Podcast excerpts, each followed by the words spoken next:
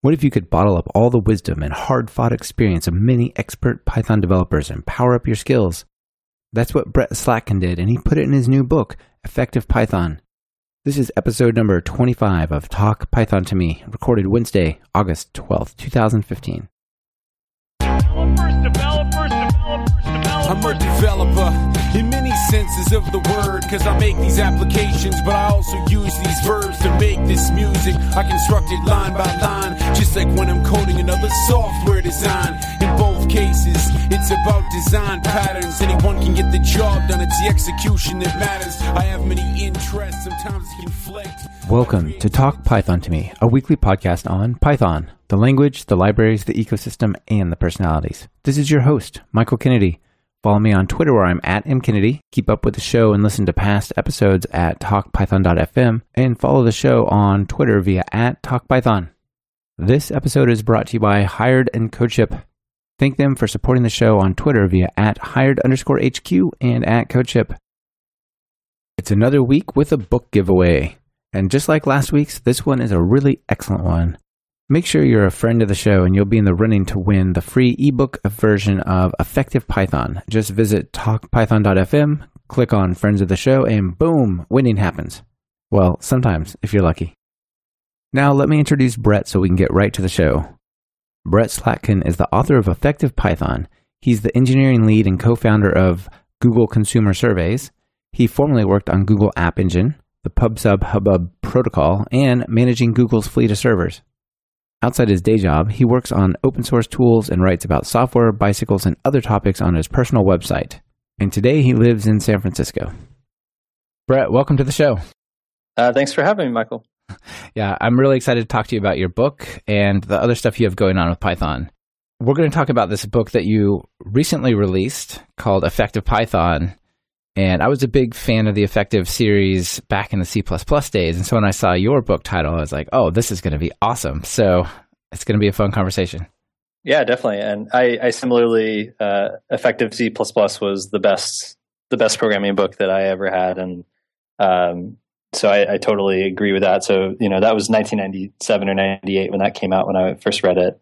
And being able to make the Python version of that was really a great honor for me to be able to write. Yeah, I bet it was. That's great. Before we get into the details of your book, though, maybe we could just talk a bit about how you got to where you are. Like, how do you get into programming in Python? Yeah, so I won't bore you with like the super long details of my history of writing code, but I've been writing code since I was about 10 or 11 years old. My first job out of college was at Google, and I showed up for my first day of work, and they said, okay, here's this Python code base. You need to make it better. Here's a book, and Alex Martelli sits right there. Figure it out.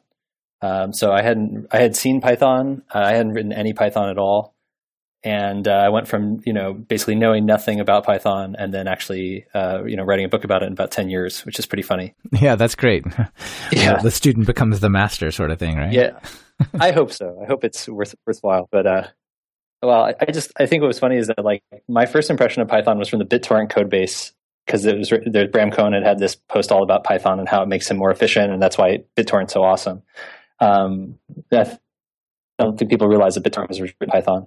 And then, but then like Zope and Plone, I thought were just really, there are code bases that I was very unhappy with using when I tried Python for the first time, and that kind of turned me off. So then when I showed up at Google and they said, okay, you're using Python, I was cautiously optimistic, but it ended up turning out real well. And so I can just go real quick, just the kind of projects that I used Python for at Google. Yeah, people would love to hear that.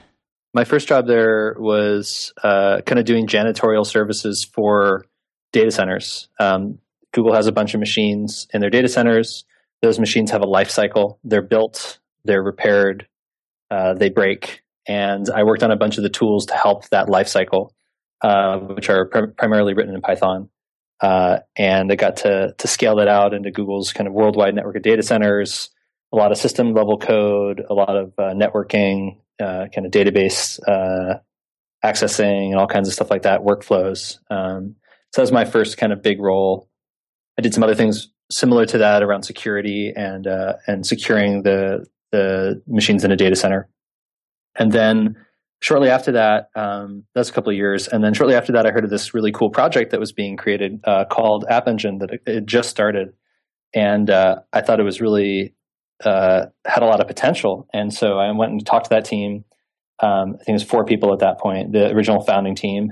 And I was like, what can I do to get on this team? How can I work on this? And in my 20% time, I built the App Engine dev app server, which is, I don't know if you've ever used App Engine, but you spend a lot of your time, using this development tool to actually write your apps. And so, so I built that, and they're like, oh, this is pretty good. And then they invited me to join the team. And then I helped build App Engine out and launch it, which was, so it's, platform as a service, Google's cloud kind of system. Yeah, it's really cool. And was Python the very first language, or was it Python and Go? What was it? It launched with just a restricted set, right? Yeah. So Python was the first language. Java came like a year and a half or 2 years later, and then Go came a little bit after, like maybe two or 3 years after that. I think the first language was actually supposed to be JavaScript, server-side JavaScript, in the old Netscape LiveScript scheme of things. But in 2008, that seemed like a completely ridiculous proposition, which is pretty funny looking at all the Node.js stuff that's happened in the last few years with V8. This is way before V8. JavaScript was still really slow. And so anyway, so they went with Python because it was one of the main languages that Google had used, and Google had a lot of expertise in Python in general. So on the App Engine team, I spent a lot of time working on Python infrastructure, Python APIs, just kind of the feel of what it was like to write apps on top of App Engine using Python, and fix a lot of bugs, vetted new APIs to go out to make sure they felt good, built infrastructure around task queues and MapReduce and offline processing and all kinds of different things. Did that for a few years. And then also started this project called PubSub Hubbub in there, which was a real-time RSS project for making RSS feeds real-time, which is kind of hilarious also in hindsight now, since that's pretty it's kind of like saying I made something to design Pogs or something like that. It's kind of old. Yeah, it's pretty funny. But, that was the Google Reader days and all that kind of stuff, yes, right? The good old days. Yeah, I kind of miss that thing still. I do too, all the time. I've been using NewsBlur recently, which I believe is also a Python app written in Django. Anyway, I miss Reader. Yeah, definitely. So that is a bunch of really cool stuff, and we might have to come back and talk about that at some later date in more detail. That'd be really fun. But let's talk about your book today. It's called Effective Python. What's the subtitle? It's 59 Specific Ways to Write Better Python. It's kind of based in the heritage of the Effective series, which, as we kind of hinted at the beginning, I think that started out with Scott Meyers and Effective C plus plus, right? Yeah, he invented the format, and he's really the guy who came up with this way of educating people, and all the other books are in his style. Yeah, that's cool. And so I remember when I was learning C plus plus, I could sort of do stuff with it. I could write code and so on, but after I read his book, I felt like it really took my understanding and effectiveness to a new level. And so you're kind of trying to bring this to the Python developers, right? Definitely. Yeah, that's the goal of the book. And it's a bit of an audacious goal, but yeah. Yeah, I mean, I think it's really simple is that, like, I read an introductory Python book. This Effective Python is the book I would have given to myself as a second book if I had had the chance. So there was a gap in my knowledge. It took me years and years and years to fill, and this book is kind of a way to shortcut and get all that practical knowledge without having to actually pay the dues. So I wish I had this book when I was starting out. We talk a lot about the concept of Pythonic code and idiomatic Python and stuff, and there's a lot of that concept in there. Like, this is the way you should do things in Python, even if you already know, if you could accomplish it using your old idioms from, say, Java or C# or something. Mm-hmm. But then there's another angle to it that's just sort of broadening your horizon, I think. So it's not just about writing Pythonic code. And I'm thinking of things like how you would use, say, subprocess to manage child processes and parallelism from your Python app, right? That's not technically a Pythonic thing, but it definitely ups your game on what you can do. Yeah, I think, a lot of the advice is pure language construct kind of stuff. And then other things are like, the subprocesses item. But, it's important to remember that one thing that they say about Python is, batteries are included, right? And so, the difference between Python as a language and Python as an ecosystem, or Python as a set of libraries that you can use. When people think of Python, they think of all of it together, both the syntax, the language features that it has, and then the libraries that you can rely on to always be there. So those are tools you should have in your toolbox that are part of being a Python programmer, just like the collections API if you're a Java programmer, because it's basically all you write all the time. Yeah, absolutely. I have many friends that work in other languages, and they often want to compare their language to Python. And I, like you said, I think that that's not even a conversation you can begin to have if you don't think about the entire standard library and the 60,000 PyPI packages. And, you got to take it as a whole, right? It's not just, here's how you do properties here and properties there. So this is either better or less good, right? Yeah, totally. I mean, a lot of these things, you have so much, I like to use the word leverage, to describe, you get to stand on the shoulders of giants. There's a lot of different ways to say it. But yeah, things like NumPy, as an example of a library, it's a whole ecosystem unto itself. And trying to do the equivalent in Java or C plus plus is extremely difficult. Yeah, that's for sure.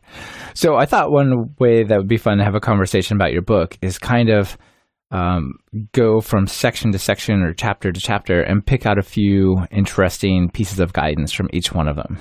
Yeah, definitely. Yeah, cool. So you broke your book into 6 parts, and we'll just take them one at a time. So the first one is this concept of sort of the libraries and Pythonic thinking, right? Yep, that's the first part. It's actually eight separate chapters is how many there are, because it keeps going. But yeah, the first one is Pythonic thinking. Excellent. So why do you start with that? Yeah, I think that it's kind of like the strange universe of Python syntax. You have to get used to doing things. Even simple expressions like, I remember when I first started writing Python and the not operator, as opposed to using the bang or like exclamation point, getting used to where that not goes, and things like is not, as opposed to like you could do A is not B, or you could do not A is B, and understanding that the Pythonic way is A is not B. That's how you'd say it. So that's you really need this base to start with, so that all the other things like make sense and are in context. Right. I also think it's probably a good way to kind of shock the system a little bit to prepare them for like, this is a different world probably than you're coming from. Yeah. And so get prepared to think differently. Yeah, I think it's a good way to say it, because I think it's, if you try to fit it into the way you were writing other languages, you're going to have a bad time, and you really need to embrace the Pythonic way of doing it. I had one person told me once that my C++ code looks like Python. I thought that was a really great compliment, I guess. But you don't really want your Python to look like C++, right? So, yeah, absolutely. Yeah. Cool. So the very first thing that you talk about, literally the first piece of guidance, is to know what version of Python you're using. And I do a lot of training in Python, and it's always a problem. Someone's always running the wrong version of Python, or even worse, they're trying to use a package and they install it into the wrong version of Python, then they're running the right one or something like that, right? Yeah, that's a big problem, especially with the Python 3 move that's going on. You can get confused really easily. And then a lot of the features that people like to use, like even with statements, are actually more recent developments. So if you're on some old version, some versions of macOS are like running Python 2.5 and you don't know it, and you try to do simple things like a with statement and it doesn't work. And so that can be very surprising. So it's always good to check your assumptions. Yeah, absolutely. So sort of level set. All right, we all know what we're talking about. Now we can move forward, right? Yeah, exactly. So what I think probably a lot of people are familiar with, but some are not, is sort of working with sequences. And you say you should prefer using list comprehensions over like chaining a map and a filter call together. Yeah. So I think so it's interesting, because if you look at the history of Python, people will talk about how, I like Python because it's kind of functional, but it's kind of object oriented and it's kind of scripty. And so you'll still see examples or guides today, or, you'll be searching around the internet and you'll find some old guide on active state from like 2006. And it's like, here's how you should use map and filter.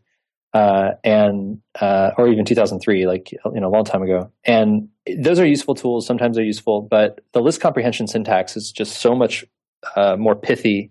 I think that Python over the years has added more and more tools to maximize the readability of code and to minimize the visual noise, the extra parentheses and brackets and various symbols that you need to express something. And so I think that map and filter are kind of just antiquated tools that are in the language because they're hard to take out because they're, you know, kind of keywords, built-in functions.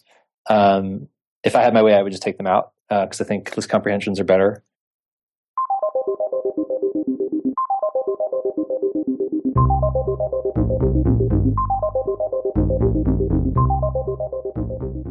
This episode is brought to you by Hired.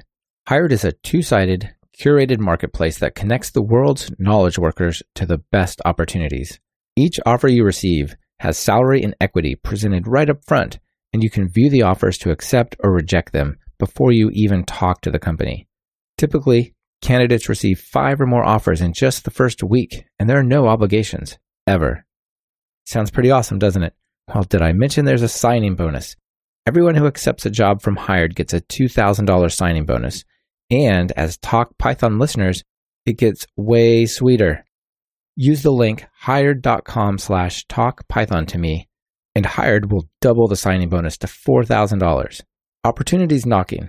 Visit hired.com/talkpython to me and answer the call.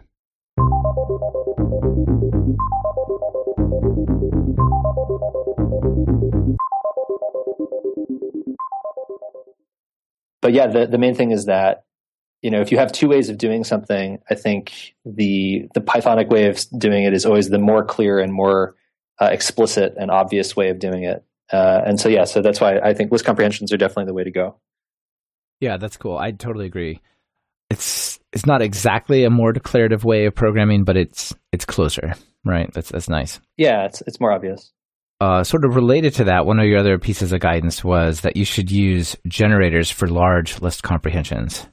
Yeah. It's so easy to switch from one to the other, but when should I use one? When shouldn't I? What's the story with that? Yeah, so I think that, you know, Python can use a lot of memory is one big thing. And depending on what you're trying to do, if you're dealing with a small data set that entirely fits within memory, then you don't have to really think about this. You can just read everything as a list.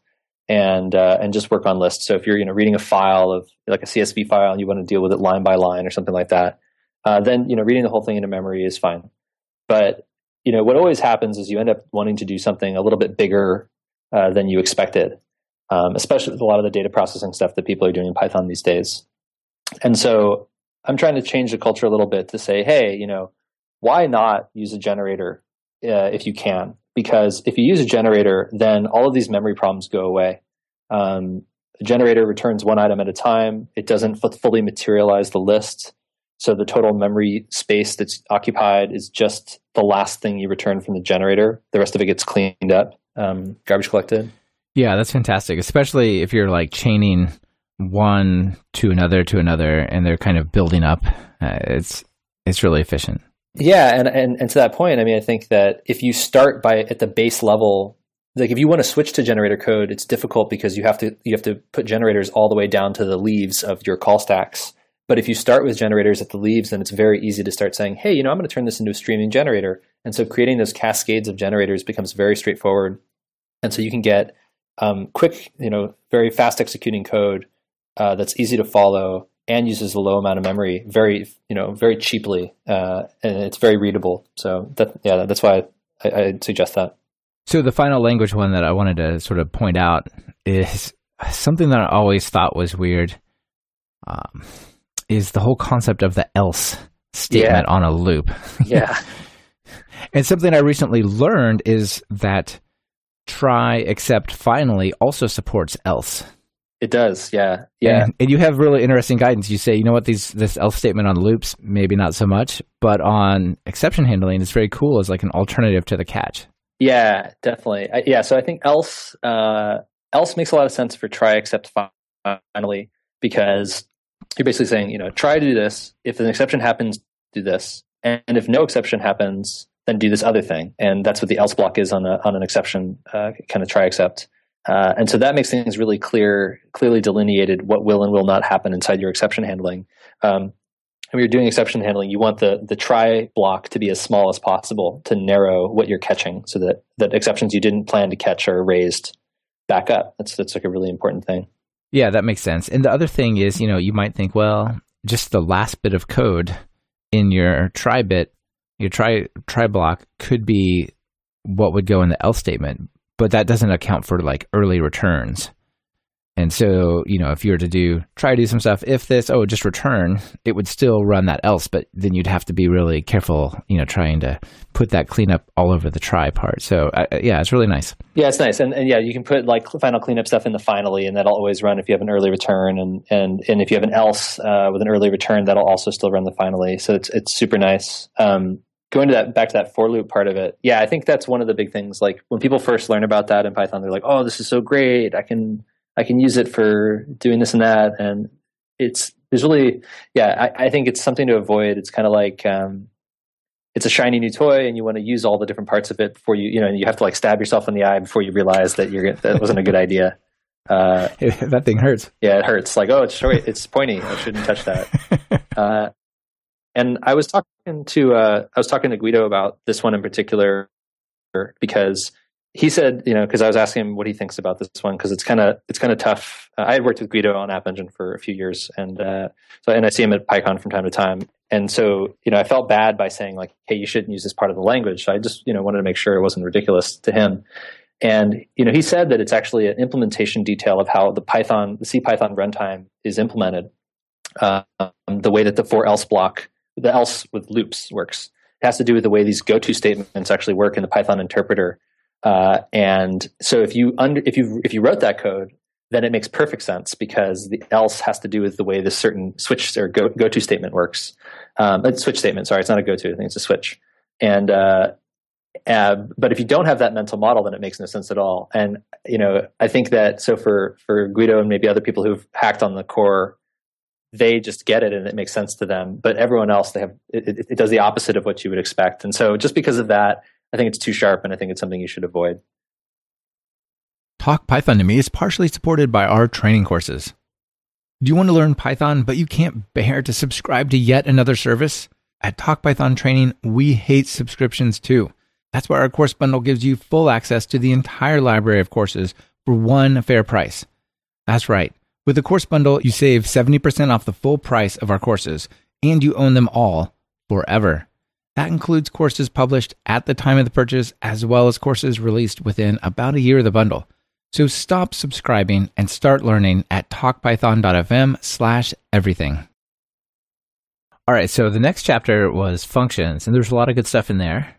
One of them that I'm a fan of is the whole sort of concept of it's easier to ask for forgiveness than permission.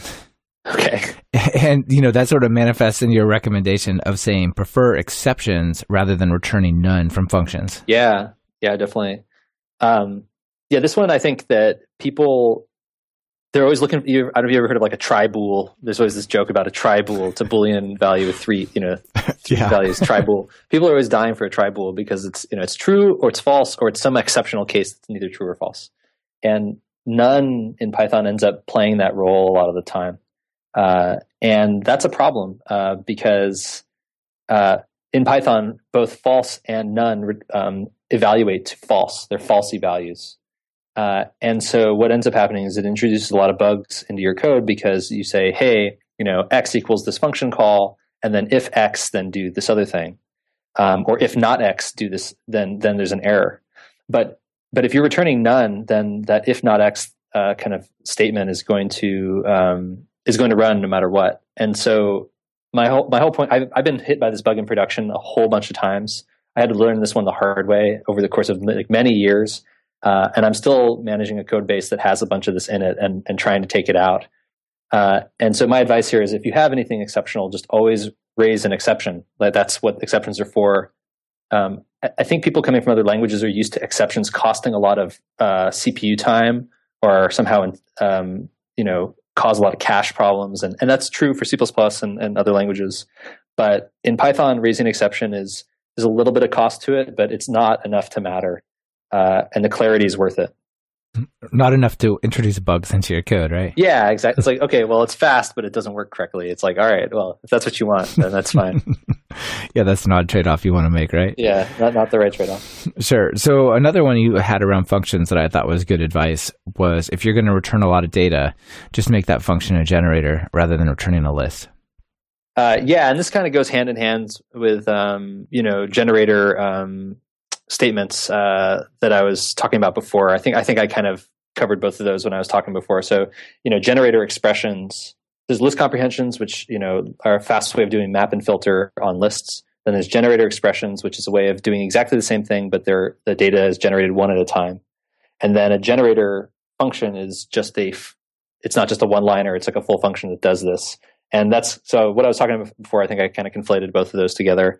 I think just having functions that return that are generators, like I was saying, lets you kind of start with the leaves and move up to make things streaming. It's a really powerful. And it's so easy to just throw in a yield. Yeah, instead of list.append or whatever, right? Yeah, exactly. It's very clear. And what's interesting is that JavaScript and other languages are adopting the yield semantics because it's such a powerful tool that people love to use, which is really great. And I'm sure Python stole it from something else. I actually don't know exactly where yield's from originally, but it's a really great tool. Yeah, it's really great. And it's one of those that I find that a lot of people, they haven't taken the time to really learn it and appreciate it. They know it's there, and then they just kind of ignore it, right? But sort of raising the awareness is great. Yeah, definitely. And it should be the default. I think you should just always, plan to yield. Plan, like, if you're returning and it's not, if you're returning a sequence, like, question what you're doing. Yeah, exactly. The thing better be pretty short. So the last one I want to talk about on functions, which I haven't necessarily decided my feelings on it yet, but is if you use keyword arguments, that can help in the expressivity and clarity of functions. Yes. So I think the actual recommendation was to use just keyword arguments if you get a chance sometimes, right? Well, go ahead. Yeah. Maybe speak to that a bit. Sure. So, I was curious what part you don't necessarily agree with, because I'm curious. Because I have a few different parts to my advice, but keyword arguments are extremely powerful.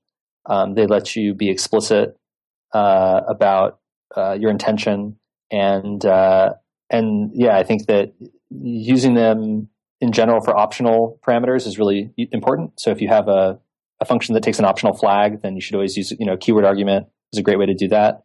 No, I was going to say that I totally agree with. I think where there's an optional thing, it definitely helps because it's not part of what you expect to pass all the time. Right. Yeah, because Python doesn't have polymorphism like other languages. So in Java, you can define the same function name that takes three different sets of parameters. C plus plus can do that too, and in Python you can't do that. So the only way to deal with this is to basically add additional optional parameters to one function and have it kind of deal with the various types of input. Or define a totally different function with a different name, which can get verbose. So, right. Yeah, I'm not sure I disagree with you. I just haven't fully internalized that one yet. Yeah. The use case that I was thinking of is if you have some kind of rich IDE, something like PyCharm or Python tools for Visual Studio or something, and you hit open parenthesis and boom, there's like a nice listing of all the parameters without even looking at the docs, which for optionals, I think that still does show up. But if you just do like the ** KWArgs. Oh, yeah. No, then you got a problem. Then it's really like, okay, what the heck can I pass? Yeah, no, that's totally true. So ** KWArgs, which basically is a catch-all, lets you catch any keyword arguments, no matter what they are, including garbage. It can be a problem. And this is one of the things that I've tried really hard in the book to do, which is I provide advice that applies both to Python 2 and 3. So it's not a Python 2 book. It's not a Python 3 book. It's like the most overlapping subset that I could find of both. So it should be relevant to everyone. And this is a great example of Python 3 has specific language features that would make it so your IDE will continue to work properly, whereas Python 2 does not. So in Python 2, you can't say these arguments can only be passed by keyword. And you want to do that in situations where you're passing two integer values and you don't know which is which. And so you want to use the keyword part in the function call to make it really clear that, like, hey, this is the numerator and this is the denominator, and it's not the other way around. So, here's a label in the function call, numerator equals 5 and denominator equals 10 or something like that. Right. And you want to enforce that behavior so that people can't call it by just passing 5 and 10 or 10 and 5 on accident. And so in Python 3, you can just add this star into the arguments list, and then that's enforced by the compiler and everything's great. And in Python 2, you can't do that. So that star KWRs is a way to deal with that. And you're right, it breaks your IDE, makes it harder to understand the documentation. You have to make that trade-off for you and say, hey, how error-prone is this function? Is it worth doing this, you know, having these optional parameters that are in this way? And yeah, maybe there's a better design that you could have, maybe a helper class that would be a better way to approach it than having KWArgs, star KWArgs sitting there. Right. It's definitely a cool language feature. It's just, I think sometimes it gets overused and you're like, okay, I got to basically keep the documentation up for a while so I know what my possibilities are, you know? You're totally right. I would say don't use KWArgs unless you're doing something like this. I think it's one of the few times you should use it. There's some other glue kind of infrastructure times that are good to use it if you're doing like generic wrappers of functions and stuff like that. But in general, I try to stay away from it. And I'm really happy that Python 3 has this extra forcing keyword args feature. Yeah, that's cool. Okay, so then I definitely agree with you. Okay, thanks.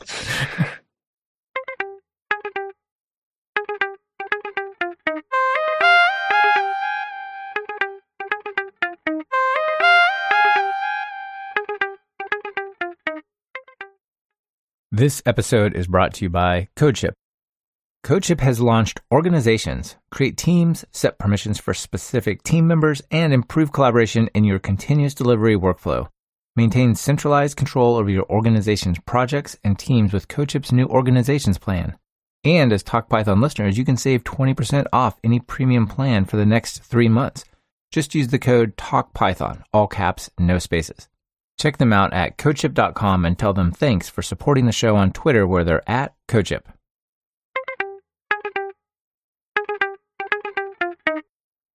So let's move on to classes. One thing that Python supports is multiple inheritance. And speaking about that's sharp, that hurts. I did a lot of C++ and even COM with like insane templating, multiple inheritance, and I kind of prefer single inheritance and just keep it really simple. And so you're saying that to some degree, and you're saying, look, this multiple inheritance stuff should be used for mixins. Yeah, definitely. So can you tell people what you mean by mixins in this case, and like how that would go? Yeah. So I think that a mixin to me is a set of functionality that you can add to a class. You can add to any class. So helpers for serialization, helpers for logging, helpers for doing some kind of introspection on functions and stuff like that. Those are the mixins where you're like, hey, I have this class. Wouldn't it be nice if it automatically logged every function call or something like that, or every attribute access? Let me inherit from this mixin utility to do that for me. So I think that those are the times where you want to use multiple inheritance, where the class structure doesn't actually matter. It's more like aspect-oriented programming or something like that, which I'm not necessarily a huge fan of, but I'm just trying to say that it's nice to be able to kind of compose functionality. And so mixins are a way of doing composition with class inheritance. If there were another way to express that composition in Python, that'd be great. But the tool that we have is multiple inheritance. Yeah. And I have seen some really beautiful mixin code that when done right is nice. Yeah. When it's done correctly, it's really, really nice. And it's not brittle. I think a lot of the time multiple inheritance is really brittle, and it breaks in weird ways when you refactor it. And mixins are built not to be brittle, and so that's why it works out. So it's about composition primarily. Nice. So let's move on to the next section, metaclasses. Yeah. And in there, one thing that was sort of stood out to me was you're talking about that you can register class existence with the metaclass. What's the story of that? Yeah, so metaclasses are like the sharpest tool you can poke yourself with in Python, and it's kind of like once you use it enough, Python enough, you're like, okay, I'm going to try out these metaclasses thing, and maybe you read Eric Raymond's thing about metaclasses and some email filtering thing he wrote with them and how awesome that was, and you realize that essay is from 12 years ago, and it's worth to think about that again. But it's a really powerful tool. I have 3 different kind of main ways I think you should use it in Python. I don't think you should use it in other ways unless you really know what you're doing. And the registration is one of the big ones. So it's really nice to know, if you're creating infrastructure and you're creating, classes to represent database tables or sensors that self-register, a lot of that kind of like you want the program to kind of sign itself up and initialize itself up, so you don't have to write a lot of boilerplate to say, oh yeah, hey, remember, configure this sensor, configure that sensor, configure this database row. You know, you have a lot of programs end up having these main functions that are just like lists of registration calls for 100 lines of registration, and then it says go after that. And so meta classes give you a really nice way of saying, hey, anytime anyone creates a class that's part of this hierarchy, register it in the central database of classes or central, dictionary of classes, so that when I start my program, I can go through and do all the housekeeping I need to do for initialization. So that's one thing. Lets you do initialization really easily. And then also lets you do lookups really easily. So you say, hey, is there a class that does this in the system? Yes, there is. I know exactly where it is. It's right here. I've already imported it. I've already looked at it. I know what it's capable of. So anytime you see yourself doing that pattern where you have one of something now and you're going to have 50 of them later and you need a registry of those things, there's no reason to explicitly register things. You should always just have them automatically register themselves, so that it's less error prone. And that's the big thing that I'm trying to kind of advise you to do here. It's we're humans, we leave things out all the time, and so helping people make fewer mistakes is really important. And so meta classes are a great way of helping people make fewer mistakes.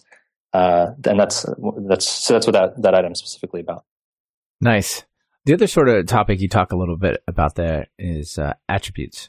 I think you talk about like private versus somewhat private, the sort of underscore versus double underscore attributes in there. Is that right? Yeah, I think this is a common thing also that people have when they come from other languages that have like strict definitions of public and private. And, Python doesn't have those things. It has kind of best equivalents of that. And the gist of it is, you should just make everything public by default in almost all cases, because people are going to go in there and reach in and make things that are private public anyway. There's some nuance to it, but that's the gist of it. And Guido refers to this as, we're all consenting adults. You should let people reach into the class and use it however they want if they want to. As long as you're getting yourself into trouble, then, if you're willing to take on that risk, then it's up to you. So, yeah, I think the whole idea here is that Python is a dynamic language, so things are mutable and more fluid. So you don't have to have this kind of draconian public-private enforcement that maybe Java programmers have. It's interesting that other languages are so focused on not letting people do things by default, where Python is focused on really letting anyone do anything with a class by default. Yeah, that's an interesting just language philosophy statement altogether, isn't it? Yeah, it is. And some people say that's why Python gets difficult for really large projects, because that's why defaulting to closed is good, is because once the project's a million lines of code, then, it's too late. I understand that. But I think, a million line Python project is a very large program. A lot of people have never worked on something that size and probably never will. So it's kind of like one size does not fit all. Yeah, that's a good point. I mean, I see a lot of people that learn design patterns and other things, and they just want to apply them. Exactly. To whatever, right? But these design patterns maybe make sense on very large scales or certain circumstances, right? Absolutely. And that's why I think all advice needs to be in context. Okay, you're giving me this advice. Who are you? What are you doing? How big is the code base? How often do you have to do it? Like, I need to know those things because your design constraints are different than mine. So, right. How similar are we? Yep. So one of the sections I really liked, and I'm looking forward to digging into it more, is the concurrency and parallelism section. Yeah. And you draw an interesting distinction between what you're calling concurrency and parallelism. Can you maybe speak to that first? And I think this goes back to, there's this great talk that Rob Pike, who's one of the creators of the Go programming language, who also works at Google, he did called Concurrency is Not Parallelism. That's a great talk to check out. But yeah, it's basically, concurrency is a programming pattern. It's a way of doing multiple things at the same time and having tools to let you do that at the programming level. So threads are one of those tools. Coroutines are one of those tools. And then parallelism is actually running two lines of execution on a processor at the same time. And that's not necessarily a programming tool. It's just the way that the program runs. And Python is great at doing concurrency style stuff. But Python cannot do parallelism because of the global interpreter lock, which I'm sure people listening to this have probably heard of. But yes. And that's one of its big shortcomings as a language. Concurrently, you're thinking of maybe I'm going to make two web service calls at the same time, and I can wait for one to come back. But parallelism is I'm trying to compute this financial algorithm, and it's just a computational thing. And breaking that up into steps and trying to run that with threads is not really going to do much for you, right? Yeah, or if you're trying to decode two frames from a video stream simultaneously on two different CPU cores, you can't do that in Python without actually going down to the C API. Whereas asynchronous things you can do in parallel. You can even run threads where that computation looks like it's happening in parallel, but it's actually not. It's happening concurrently. So you can't increase your throughput of computation with threads or any kind of concurrent infrastructure in Python. You can't get parallelism, cannot get parallelism that way. Right. So your first piece of guidance was to use the subprocess module to manage child processes. And those might be Python subprocesses, or they might just be other executables, right?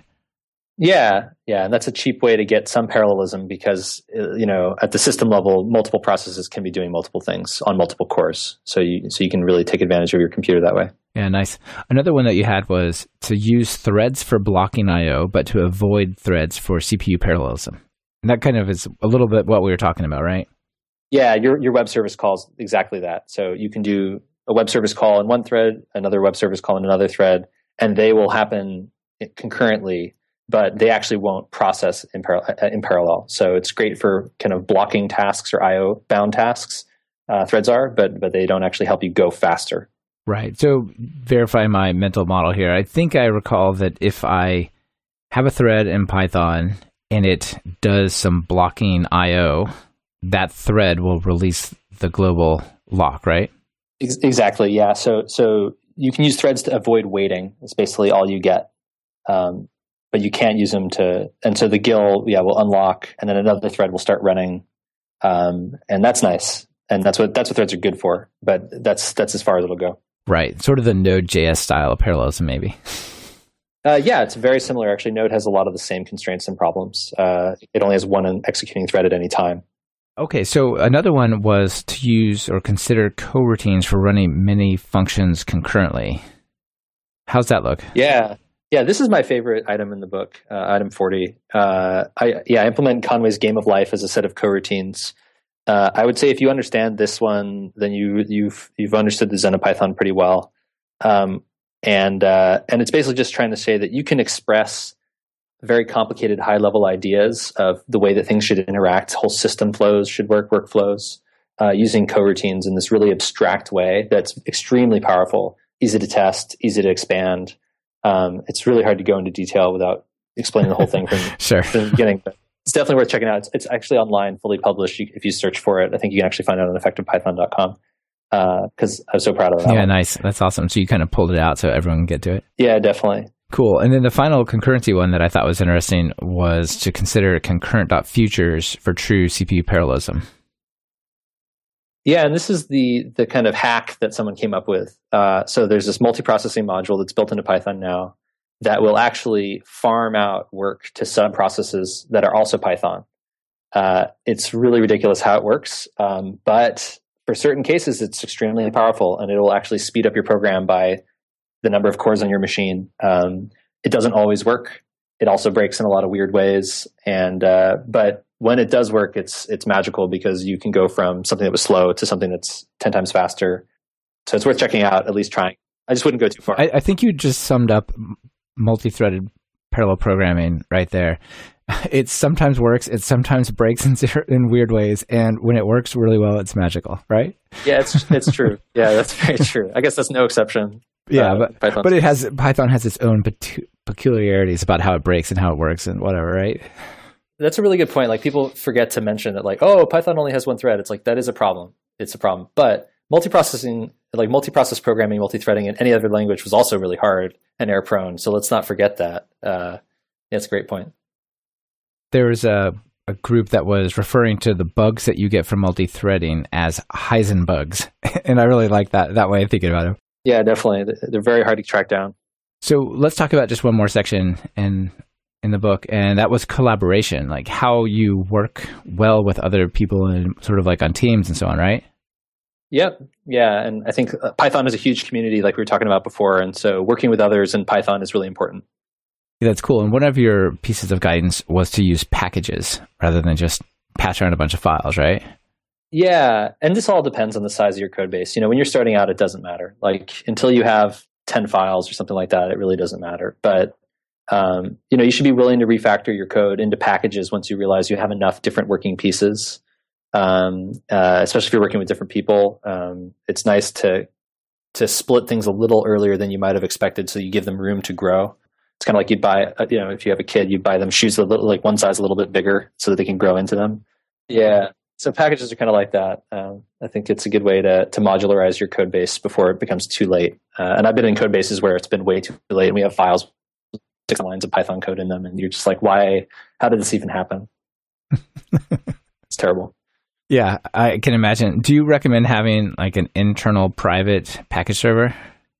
You know, it really depends on your company. I think if you're comfortable with pip, then yeah, it's pretty good. Especially if you're doing deployments off of it, it can be really useful. If you have a security team that needs to vet things, it can be really valuable. It's kind of right. Maybe one team that builds the API and another team that builds the web part that consumes the API or something like that. Yeah, you could do stuff like that. I mean, it also depends on your source code repo. Google, we have just one giant repo for the entire company. So for us, I don't need a package server because I have the code. But yeah, it's good hygiene to have people publishing APIs that are stable and to think about things in that way. It's kind of the Netflix or Amazon approach to software engineering, and it works really well. More like a service-oriented architecture, but at the API level. Yeah, so that's cool. So another piece of advice you had for collaboration was to consider the Reaper method for debugging output and helping people understand the state of your program. Yeah. So the Reaper print representation. I don't know why they call it that. I think it's pretty silly, but this is the most valuable tool for me in Python. Like print is the first most valuable tool for me in Python, but the second most valuable tool besides print is Reaper. Because you can get detailed information about an object, and you can basically make an object that'll self-describe itself, so that when you're debugging, you can print it out and say, "Hey, what's in this thing? You know, what were the parameters that created this object? How did I even get here?" Reaper and under Reaper is a really great way to do that, and Python has built-in support for it all over the place, so it's definitely worth checking out if you don't use it. Right, absolutely. If you just take like a list and print it, you'll get that representation for all the items it contains. That's right. And it basically evaluates back to the Python statement that would have taken to create the same list. And so it makes it so you usually can like copy and paste Reapers back into an interpreter to test them out. So it's a really nice way to do kind of an interactive debugging session with your own code. That's cool. And the final collaboration thing that I actually hadn't heard of was you can understand memory allocations and leaks with something called trace malloc. Yeah. So this is another Python 3 only thing. And it's wonderful. It's because if you've ever had memory leaks in Python for especially long running processes, it's really hard to track down where your memory usage is going. Any project of size that I've been on, we run a lot of servers at Google, so we have this a lot. You end up having this problem where you look at your garbage collection or your heap, and it just keeps growing. You're like, where's the actual space going? And the tools to do that in Python are horrible. Python 2.7 and before, they're all bad. And trace malloc, they finally fixed this in Python 3, and basically it'll tell you exactly like this is the object you have too many of. This is exactly where it was allocated. Here are the parameters that were used at the time, and so now it's like orders of magnitude easier to figure it out, which is really great. There is a port of that code to Python 2.7, I believe, but I don't know how well maintained it is, and I don't think it's actually. It has to actually modify the C Python run like binary itself. It can't be done as a C extension module. So I think it'll never be added to Python 2, which is unfortunate. Right. So you might have to like build your own version of the source code with that baked in and then run your code on that. Which is pretty scary, but it might be worth it depending on what you're doing. Yeah, maybe not for use in production too much. Yeah, I wouldn't use it in production. For sure. Okay, so those are a bunch of really awesome things that I think will help, you know, pretty much people of all level. Thanks, man. Yeah. How long has the book been out? It's been out since April, basically, and it's doing pretty well. And this week we also have a video that's coming out, which is a lot of the same content, but in me just typing out the actual code format. So some people who learn better from seeing demonstrations, it might be better for them. And but yeah, it's had a lot of good feedback, a lot of good reviews on Amazon and other places. A lot of bugs reported of things I did wrong, but not too many bugs. There's only one bug so far that I'm really embarrassed about, where I did a multiply instead of a divide, but the rest of them were all pretty good. Well, the multiply, divide, what's the difference? Yeah, I got confused. But math is hard. So people can go get it on Amazon, and I'll definitely link to the book. But you have a book code that we can give to listeners so they can get a bit of a discount, right? Yeah, and it's the code is FPY, EFFPY, and the simplest way to use it is you go to informit.com, like informit.com/FPY, all caps EFFPY, and that lets you buy the book directly from the publisher. And for some places that are not in the United States, also it can be cheaper this way than going through Amazon. And it gives a discount off the ebook version, the physical book, and then also this new video that just came out this week. You can get them all there. Yeah, you just released that. You released this nice new video training version of the book. So I'll be sure to link to that as well. That'd be cool. Yeah, thank you. Yeah, you bet. So Brett, anything else you want to give a shout out to or let people know about that we somehow didn't touch on? The only other thing is, the book website's effectivepython.com, and everything you want to know about me you can find there. And please report any bugs you have. Those are on GitHub with all the example code, and I'm trying to make sure that anything that's wrong I address in there. But yeah, if you have questions, there's also a link to email me directly. So if you hit an issue, I'd love to hear from you. I'm happy to answer your question. Excellent. So 2 final questions before I let you go. What is your current favorite code editor? If you're going to sit down and write some Python, what do you open up? I'm a Sublime fan. I used TextMate for a long time. I still use Emacs when I'm on a terminal, so I use Emacs every day also. I don't use VI, but I can use Less, so I can do the read part of it, I guess. But yeah, Sublime is my favorite editor right now.